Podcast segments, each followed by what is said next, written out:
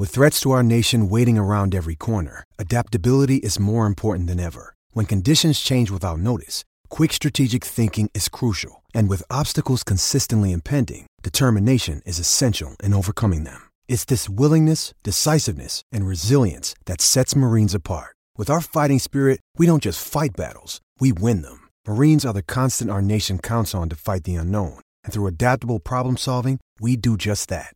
Learn more at marines.com.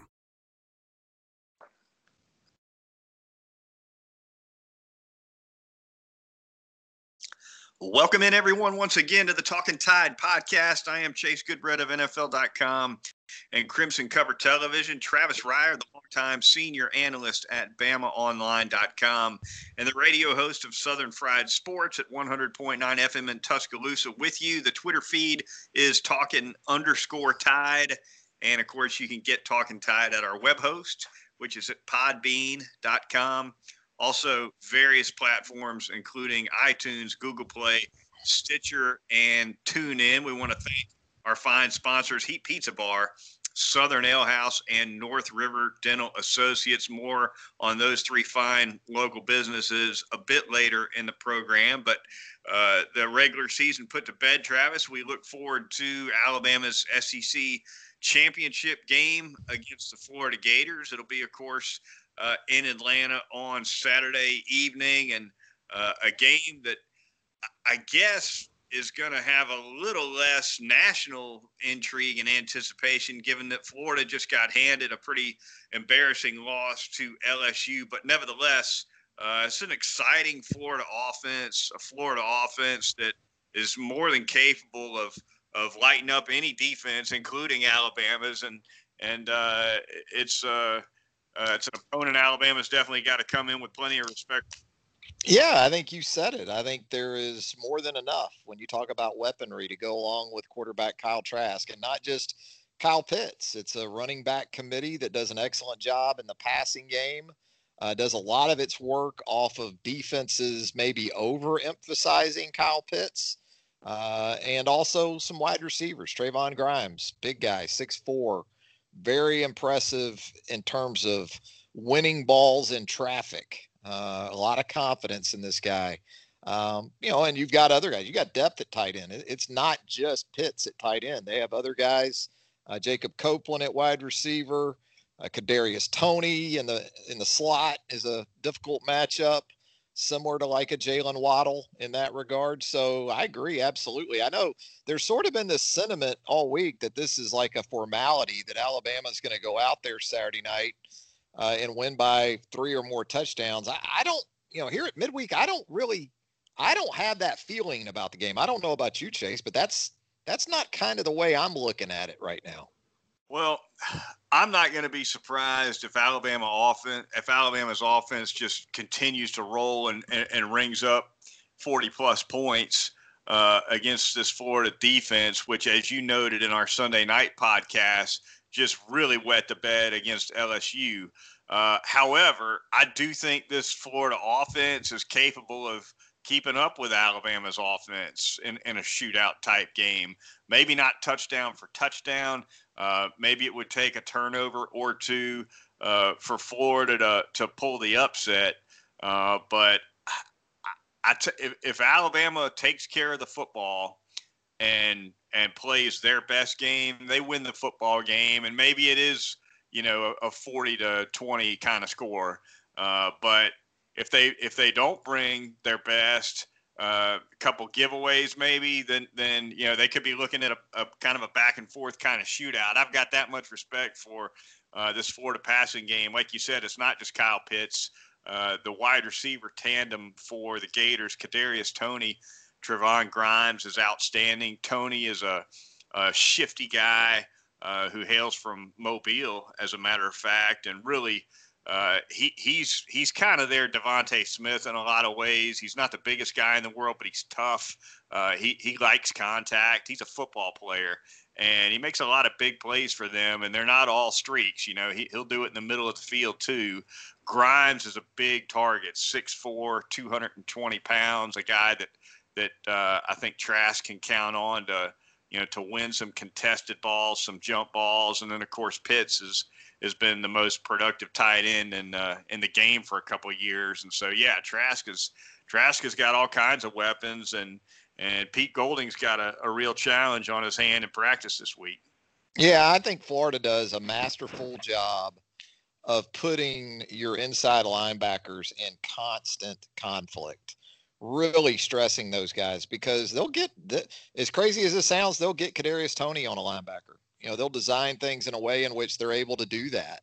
They'll get those running backs on the linebackers. I've been talking about wheel routes and this Alabama defense going against this Florida offense since Florida lit up Georgia with the wheel routes to the tune of 212 receiving yards to those backs uh, a month or two ago. So, yeah, I mean, it, it's a matchup driven offense like so many of them are these days. And then you have to consider the potential absence of Christian Harris uh, if it goes that way. We heard from Nick Saban on Wednesday evening following Wednesday's practice and uh, said Christian was able to do some things on Wednesday. As we both know, that's typically a pretty good sign, at least in terms of availability. But as Nick Saban also added, functionality. What can you really do? It's great that you're back at practice, but you know they're going to count on Christian Harris to be honest with them because again, with as much stress as Florida's going to put on Dylan Moses and Christian Harris, or whether it's Jaylen Moody, maybe Josh McMillon uh, in those roles, uh, y- you can't afford to have a less than 100% guy out there. No, you can't. I believe Nick Saban also said Evan Neal uh, might yeah. be questionable for this game as well, and uh, he was asked about Jaylen Waddle, by the way, and and uh, I guess a social media post that made the rounds this week kind of teased that Jaylen Waddle uh, it may not be done uh, with his uh, season for the Crimson Tide, but won't be coming back against the Florida Gators. He's not practicing, uh, but you certainly get the feeling, Travis, that that beyond the SEC championship game, maybe Jaylen Waddle has a chance to sneak back in the lineup. Yeah, Nick didn't exactly slam the door on that Wednesday night. So that's about as optimistic as you'll see Nick Saban get about a potential scenario that is still, you know, a couple weeks away potentially if Jaylen Waddle. That's the thing about this. Typically, we're talking about the SEC championship game in early December. So you're thinking, okay, well, you get through Saturday and you're going to have about a month before you play a semifinal. Not this year know, you're going to essentially have what two weeks. So you know that time frame isn't as wide or as great as it typically uh, is, and so uh, it was positive. I don't think there's any doubt about that. I would guess though more so than a semifinal potential appearance that it might be more about January the 11th. And when you get into a championship game type of scenario for the college football playoff, and that's part of the deal with Saturday night too. Um, you know, we we we we wait for this kind of matchup in a in a conference championship game. But hell, I mean, Alabama probably doesn't even need to win the game Saturday night, Chase. In terms of the big picture, as far as the college football playoff, that's not to devalue the importance of conference championships because they still hang those years on the wall there in the Hank Crisp Indoor facility, as we both know. But uh, from what we saw on Tuesday night, you know, if Florida only fell one spot from six to seven after losing at home, as essentially a four touchdown underdog to LSU. Uh, it's hard to, for me to imagine Alabama falling outside the top four, uh, as long as it doesn't just get absolutely boat race Saturday night.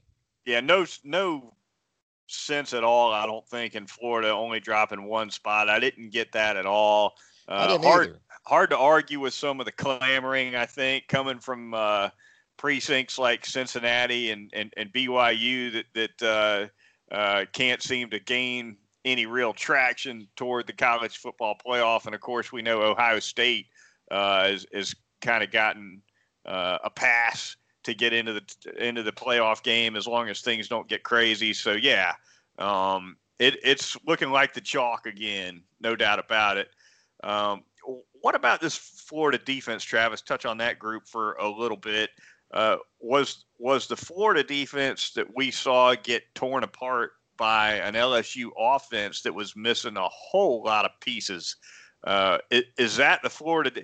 That better not be the Florida defense that shows up in Atlanta. If it is, it's going to be another 50 plus night, I think, on the scoreboard for the Crimson Tide. But if you go back and look at Florida's schedule on the year, they've been a better defense most of the year. Uh, they're they're ranked 50th in the country, which is middle of the road in terms of yards per game allowed. They're giving up about 385 yards per game. But whatever that was that that they showed up with against LSU, uh, they they better put that behind them fast.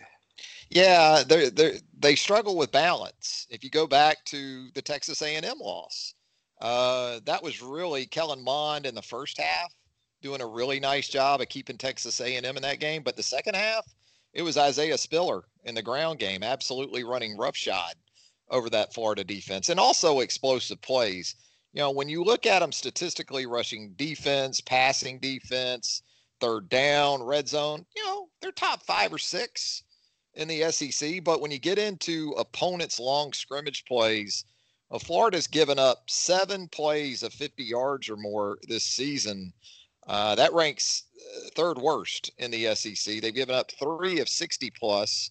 Uh, that's also down there as well. So, you know, that's been the bugaboo for Florida. And Alabama certainly had some issues with that earlier in the season, though. It looks as if now, as if Alabama's cleaned a lot of that up. Florida, uh, I'm not quite as sure about that. And, you know, again, that wasn't that wasn't the LSU offense we certainly anticipated seeing earlier in the season.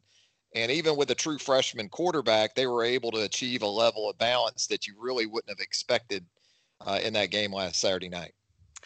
Take a look back now, really quick, at the regular season for Alabama offensively. Uh, what a banner year for the Crimson Tide, Travis. Uh, coming off uh, the exit of Tua Tagovailoa, I think a lot of people, myself included, felt like the offense could not help but take a step backwards with Tua's exit, and that just flat out hadn't been the case. Here's some some numbers for you in a, in a 10 game season, as we know that that was all SEC competition. Alabama averaging 49.5 points per game for the year. Uh, Najee Harris with 1,084 yards on the year and a big touchdown number 22 pay dirt for Najee Harris. Uh, Mac Jones, of course, well over 3,000 yards for the year. His touchdown to interception ratio 27 to 3. That's as good as it gets. Uh, and of course, DeVonta Smith, a monster year 83 catches, 1,327 yards, and 15 receiving touchdowns. Uh, it's been it, has been an absolutely unstoppable offense, Travis, and uh, you know some records are going to fall. I, I'm, I think the the chatter that that DeVonta Smith is garnering some Heisman momentum. I don't know if he's going to have the votes, to be honest, because we've talked about this. It's kind of become a quarterback's award, but I don't think anybody can argue with DeVonta Smith as just being the best overall football player in the country, regardless of position. Well, if it's going to be a guy from Alabama, the best football player on the Alabama football team is DeVonta Smith. Um, and, and so, absolutely, I agree with you on that. But you know, you're right. In retrospect, looking at this offense going into the season, really the one area I was most interested in was explosive play capability. And not only because Tua had moved on, but because you had lost half of that four man rotation with Jerry Jeudy, Henry Ruggs going on to the National Football League. Well, Mac Jones is actually averaging more yards per attempt than Tua did a year ago. And you can look at it from just about any angle you want conference only. You can include non conference games with Tua last year. It doesn't matter. Mac Jones in 10 conference games this year has averaged 11.7 yards per attempt. He's got a higher passer rating than Tua had a year ago. So, you know, for this offense to not only maintain what we saw the last two years, but even exceed those standards, that's been it's been amazing. I mean, there's there's really no other way to put it. And you know, we knew all along that the safety net for this offense was that offensive line, Najee Harris, the run game. If it came down to it, this team could go retro if it needed to. It's had the luxury of being able to sort of have multiple personalities that you like. You know, when it wants to hit the explosive plays, maybe early in games for the first couple of three quarters, uh, it's been able to do what 2018, 2019 Alabama did. When it's wanted to control the game in the fourth quarter, in games like Georgia and some others, and run the football behind that offensive line, maybe like 2009, maybe like 2015. It's been able to do that too. Uh, so from that perspective, I don't know how you look at this offense as anything else but the best Nick Saban has put on the field in his 14 seasons at Alabama. Yeah, the, the offensive line, which I've I've heralded the last couple weeks here on the podcast, I think it's the best Saban's had. They're absolutely huge. Uh, Landon Dickerson, by the way, scouting chatter is he, he could be a first round pick, Travis, which I never would have thought. Yeah. Uh, but he's had that kind of year, and and he he had that kind of year last year, to be honest. But uh, it's been a tremendous offensive line. They've protected Mac Jones extremely well. And Mac Jones isn't necessarily the easiest guy in the world to protect because he's not the most mobile guy. He he can move around the pocket a little bit, but he's not an escape artist. Uh, mobility wise, he's in the realm of AJ McCarron and Greg McElroy, uh, not Tua Tagovailoa or, or or a Blake Sims, for instance. So um, even no, but he's got he's got some Brady and Montana to him. You know, he makes it look easy. And you're right, though. I mean, look, he's got a fortress around him. Nobody's going to argue that point. But Mac does do some subtle things um, that that help. But there, yeah, I mean, in terms of protection, uh, I, I, you, you can't you can't really equate what we've seen other guys uh, here sort of experience to to what Mac has gotten, and I'm sure Mac would tell you the same.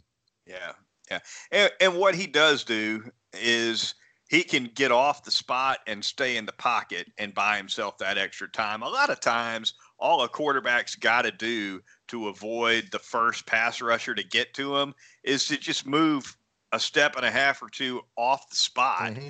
And you know, you, you, you end up getting a, a, recovery from your offensive tackle a lot of times that way, and it gives you a couple seconds or whatever to to get the pass off. So it's not always about just tucking and taking off or, or no. You know, sprinting outside and rolling well, out. Uh, guys, a lot of times, and you see this all the time, their eyes go down. As soon as their eyes go down, it's over, right? I mean, there is there, there there's usually no picking back up your receivers and making a play with your arm. I mean, for most college quarterbacks, their check down is their legs. That's that's what they're most comfortable with. And um, you know, Mac is certainly uh, during his time at at Alabama, maybe even a little bit at the Bolles School in Jacksonville. He's he's had that sort of ability to to keep his eyes up the field and you know keep working through his progressions and keep trying to find open guys.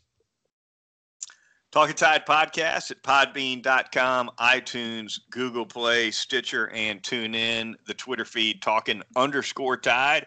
We're going to thank our sponsors now for this uh, this fine program. We're going to start and tell you about North River Dental Associates and Dr. Jack Smalley. He's got a great staff of dental hygienists over there, uh, right off of 82 in Fairfax Park next to West Alabama Pediatrics whatever kind of dentistry you might need. Uh, the teeth whitening services, which of course are really popular, endodontics, dental implants, cosmetic dentistry, pediatric dentistry. They do it all over at North River Dental Associates. They're going to have you in and out of there in less than an hour on a routine cleaning most of the time, and uh, appointments can be made by phone. Number over there is 752 3506. You can also make an appointment online at northriverdentist.com. Remember, it's North River Dental Associates and Dr. Jack Smalley. I was just by there a couple days ago. I had the bonding on the one front tooth that fell out. I looked like Lloyd Christmas from Dumb and Dumber, which isn't exactly a reach for me, by the way. And in and out of there got me looking at least acceptable. You know, it takes a lot of work to get me just to that point, but with the help of North River Dental Associates, uh, I'm able to at least achieve that level. Hey, I'm going to tell you about Southern Ale House, also out there in the Indian Hill section of Tuscaloosa on Wednesday nights. It's Wine Not Wednesdays. It's also Ladies' Night. So you're talking about $5 glasses of wine, $20 bottles of wine on Wednesday nights there at Southern Ale House. On Tuesdays, it's burgers and brews all day long. And this last Tuesday, that pimento cheeseburger you know, it's kind of the Cal Ripken Jr.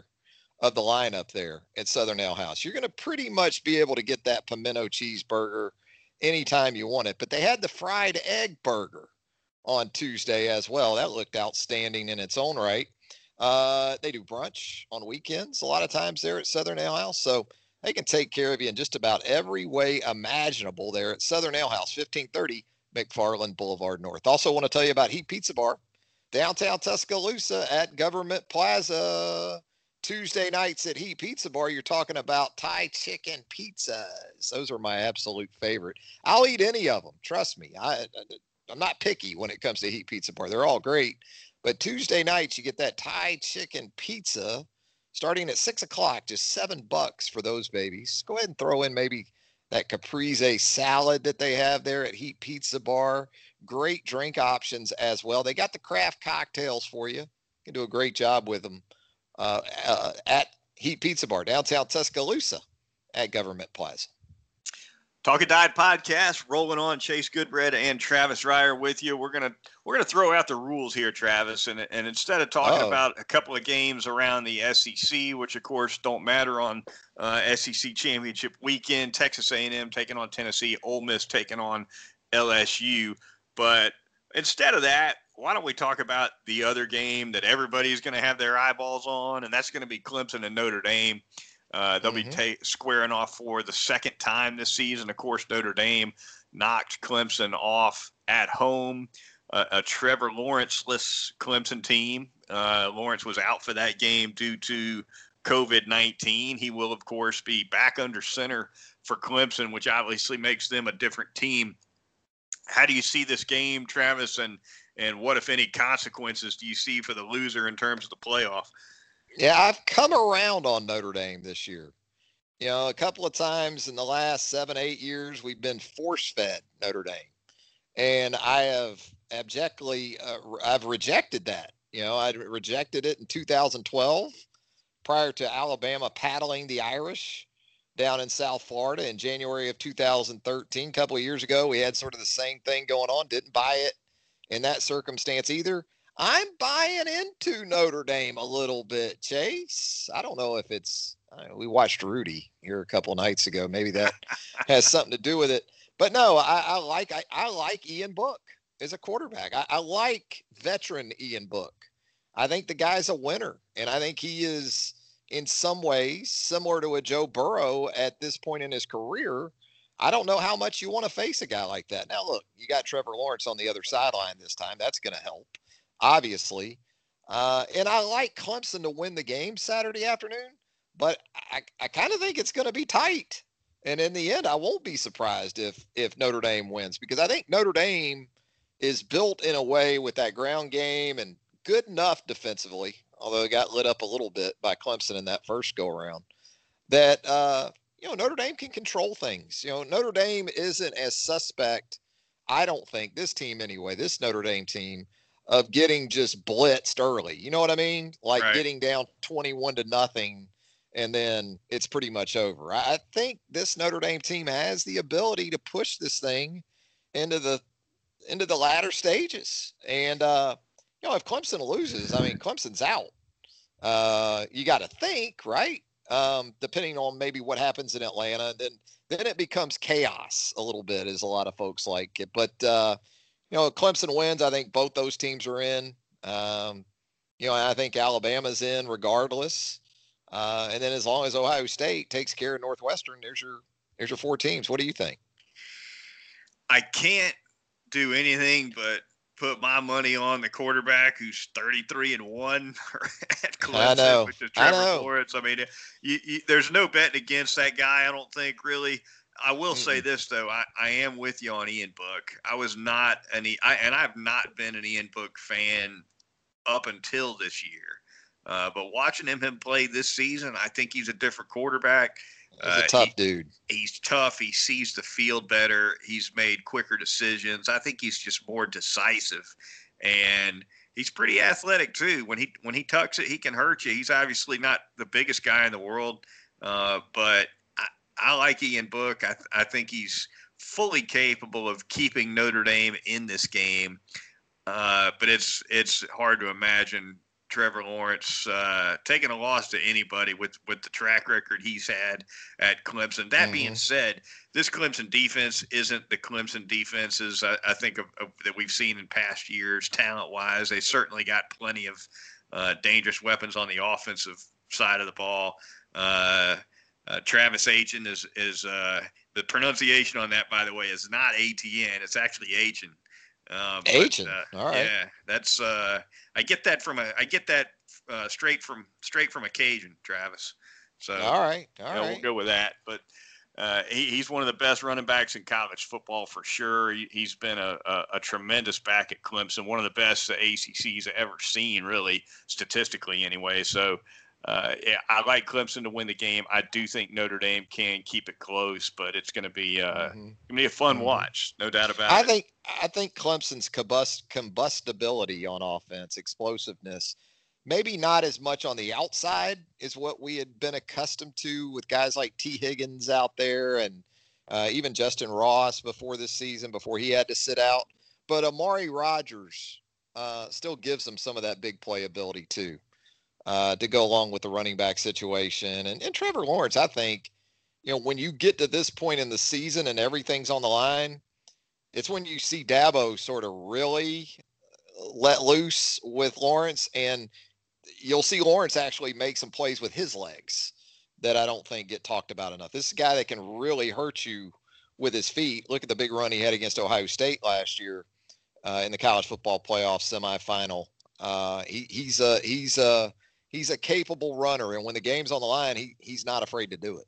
No, no, he's not. I, I got to see him play live for the first time a couple weeks ago against Pitt, and uh, he's he only played three quarters. Of course, they they lit Pitt up, uh, but he wasn't a he he'll he'll run it up in there. He ran it up mm-hmm. in there mm-hmm. on a on a quarterback draw near the goal line and took a big shot. Kid got a kid for Pitts a safety got ejected for head to head targeting on Lawrence. He popped right back up. He's tough. I I thought I thought, and I don't want to get us too far off track here. I thought that was Clemson's biggest mistake in the championship game against LSU last January. I, I, thought Trevor Lawrence probably in that game needed at least eight more design runs. They were hurting LSU with some of the zone read stuff, mm-hmm. and they just wouldn't stick with it. And uh, I think LSU was fortunate from that perspective. Before we close things out here, we'll talk a little bit of Alabama basketball really quickly. Travis, Alabama at this point coming off an 83 to 80 win over Furman in a game that Alabama trailed by 10 at the half. So uh, an, an impressive comeback, certainly. Herb Jones with a big night, 18 points, 12 rebounds for him. Uh, your thoughts on that one? Yeah, Herb, uh, he's that. He talk about safety nets. He, he's that for Alabama basketball. You said it, 12 rebounds, seven of those on the offensive board. So you absolutely love that. And the second chance points for a change going in Alabama's direction and they needed it because once again the three point line not entirely friendly to alabama just 32.3% 10 of 31 from beyond the arc didn't shoot the free throws well either 13 of 25 at the line so made up some ground there uh, with the second chance points uh, and, a, and a tough win a, a solid a really solid Furman team that will once again be a major factor in a nice mid-major conference like the SoCon. Uh, but that's a win you got to get. And uh, it wasn't pretty, especially in that first half defensively. Alabama was a mess. Uh, but give Alabama credit. Guys came off the bench, made big contributions like James Rojas, Juwan Gary, and uh, they get it done with Western Kentucky coming in here now on Saturday, Chase, instead of Houston. 1 p.m. tip off against Western Kentucky. That'll air on ESPNU for you on Saturday. Kind of uh, uh, if you're if you're a tried and true Alabama fan, you want to just Alabama yourself out on Saturday. You can watch that basketball game all afternoon and then pick up the football game against the Florida Gators at night. But yeah, hey, I, I tip my cap, Travis, to Nate Oats and his squad. If for nothing else, then the margin of the comeback. I mean, when's the last mm-hmm. time we saw an Alabama basketball team go into the half down 10 and win? I, been a lot venture to say it's been a heck of a long time. Usually, when Alabama's down 10 at the half, uh, they ain't coming back. They managed to do it against Furman, and uh, you know, it was a, uh, you know, like you said, the the the sh- the shooting was spotty, especially the free throw shooting. I think John Petty was 0 for 6 from three point range. Yeah. But but Alabama's got to figure out a way to win games when John Petty's cold because he will be cold here and there, and uh, they they figured out a way in this one. Yeah, again they they really got after it. I thought their competitive level went up there in the second half. You saw guys like Rojas get on the floor. Um, you know, Gary giving them some some things like that as well off the bench. So, you know, it seemed like Nate Oats after that first half he was just going to keep going to the bench until he found somebody that could contribute some winning plays. And uh, he got around to, to Rojas and Gary, and uh, they were able to do some of that. And, you know, Shackelford picked it up a little bit in the second half as well. Uh, and, and, they got it done. So it won't be easy on Saturday. Rick Stansbury, the former Mississippi State coach, will bring a, a good Western Kentucky team in here, and then you're back into the Southern Conference next Tuesday with ETSU. And next thing you know, Chase, you're uh, you're playing SEC basketball with Ole Miss and Tuscaloosa on the 29th. Oats is starting to spread those minutes around pretty good, isn't he? Well, you know, he was he was just pissed to be honest with you on on Tuesday night. It was so bad in the first half, you know. And what I like about this year is on the television broadcast because the benches are on the other side of the floor, and actually they uh, they even moved the cameras, I think, to the other side of the Coliseum too. Um, you still get the you still get the the front view of the Alabama bench, and you know I thought Oats was going to go through three or four masks. You know the way he was chewing those things out uh, in that first half, but um, I don't know if it was so much set rotations. Believe me, I think it was just man, this guy's awful right now. We got to get him out of here. And so he would just keep turning and pointing at guys, you, you, you, and and they finally found something there after the half that they could they could work with and and mount the comeback. And you know, uh, Furman got in a little bit of foul trouble there in the second half too. Uh, Clay Mounce, uh, really good player for Furman. He had 21. He fouled out. Uh, gosh, was still about six, seven minutes, I want to say, left in the second half there. And you know, when that happened, that certainly helped Alabama. And because Furman was killing them with the extra pass a lot of times in the half court, getting some of those open looks in the first half, and uh, taking him out of that mix was, was certainly beneficial to Alabama's comeback.